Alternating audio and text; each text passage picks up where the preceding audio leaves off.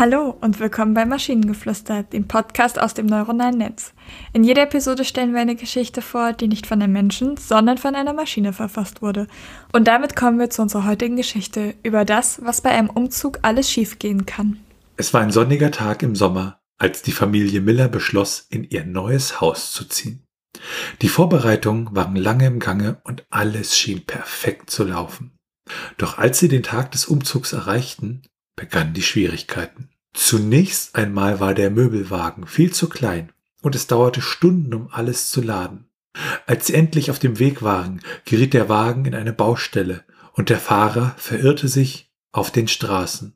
Die Familie war gezwungen, stundenlang im Stau zu stehen, und als sie endlich am neuen Haus ankamen, war es bereits dunkel. Als sie die Tür öffneten, stellten sie fest, dass die Elektrizität noch nicht angeschlossen war und sie ohne Licht und Strom dastanden. Die Kinder fingen an zu weinen und die Eltern waren verzweifelt.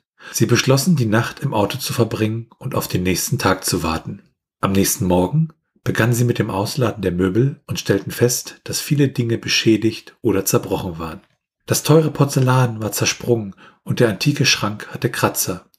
Die Familie war am Boden zerstört und wusste nicht, wie sie das alles reparieren sollten. Als sie versuchten, die Waschmaschine anzuschließen, stellten sie fest, dass das Wasser nicht funktionierte und sie keinen Zugang zu fließendem Wasser hatten. Sie konnten nicht duschen oder ihre Kleidung waschen und fühlten sich schmutzig und unwohl.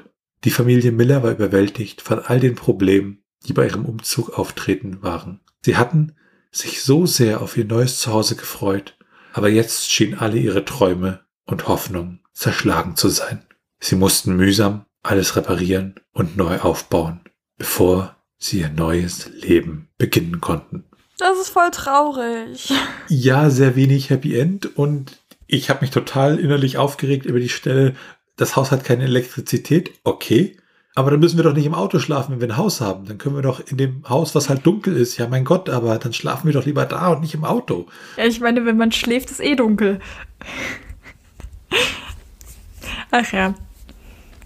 Und, und die Geschichte ja am Ende dann doch sehr, sehr düster. Das einzig Positive war so der letzte Satz, sie mussten mühsam alles reparieren und neu aufbauen, bevor sie ihr neues Leben beginnen konnten. Also es, es schien ja dann zumindest so ein bisschen angedeutet, dass es ja doch noch alles gut wird. Aber ich würde sagen, der Prompt wurde an sich ganz gut umgesetzt, weil ich wüsste jetzt tatsächlich nicht, was noch anderes schiefgehen könnte, außer vielleicht, dass ein, äh, eine Kiste vom Auto fällt oder sowas und weg ist.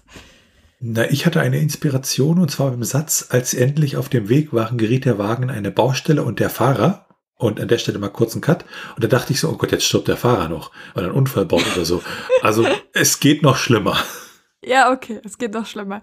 Was mir aber aufgefallen ist bei der Geschichte und auch vor allen Dingen mit dem Blick auf die letzten paar Geschichten ist, wir haben immer in letzter Zeit eine Einleitung mit einer Jahreszeit.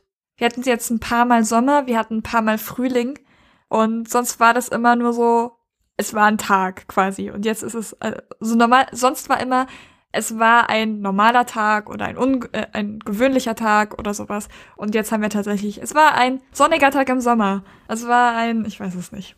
Ja, ich denke, das wird so ein bisschen damit zusammenhängen, dass wir dann so ein bisschen an dem KI-Modell jetzt mal äh, rumgespielt haben und vielleicht äh, sehen wir das ja in den nächsten Geschichten, wenn wir da mal ein bisschen drauf achten, dann auch genauer, dass wir vielleicht eine bessere Einleitung bekommen, als es war ein ganz gewöhnlicher Tag. Und wenn ihr Ideen oder Stichwörter habt für eine Geschichte aus der Maschine, zum Beispiel über ein paar Verletzte, viel Blut, ein paar Äxte und Messer, ein paar rollende Köpfe im Rambo 1-Stil, dann schreibt uns eure Ideen per E-Mail an info.t1h.net oder über das Kontaktformular auf der Webseite. Bis zur nächsten Episode von Maschinengeflüster. Tschüssi. Bye bye.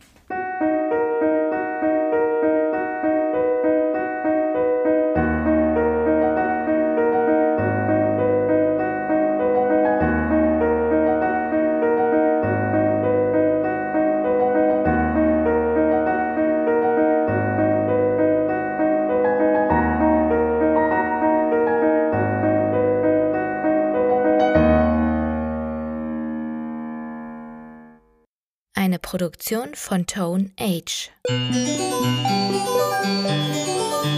T1h.net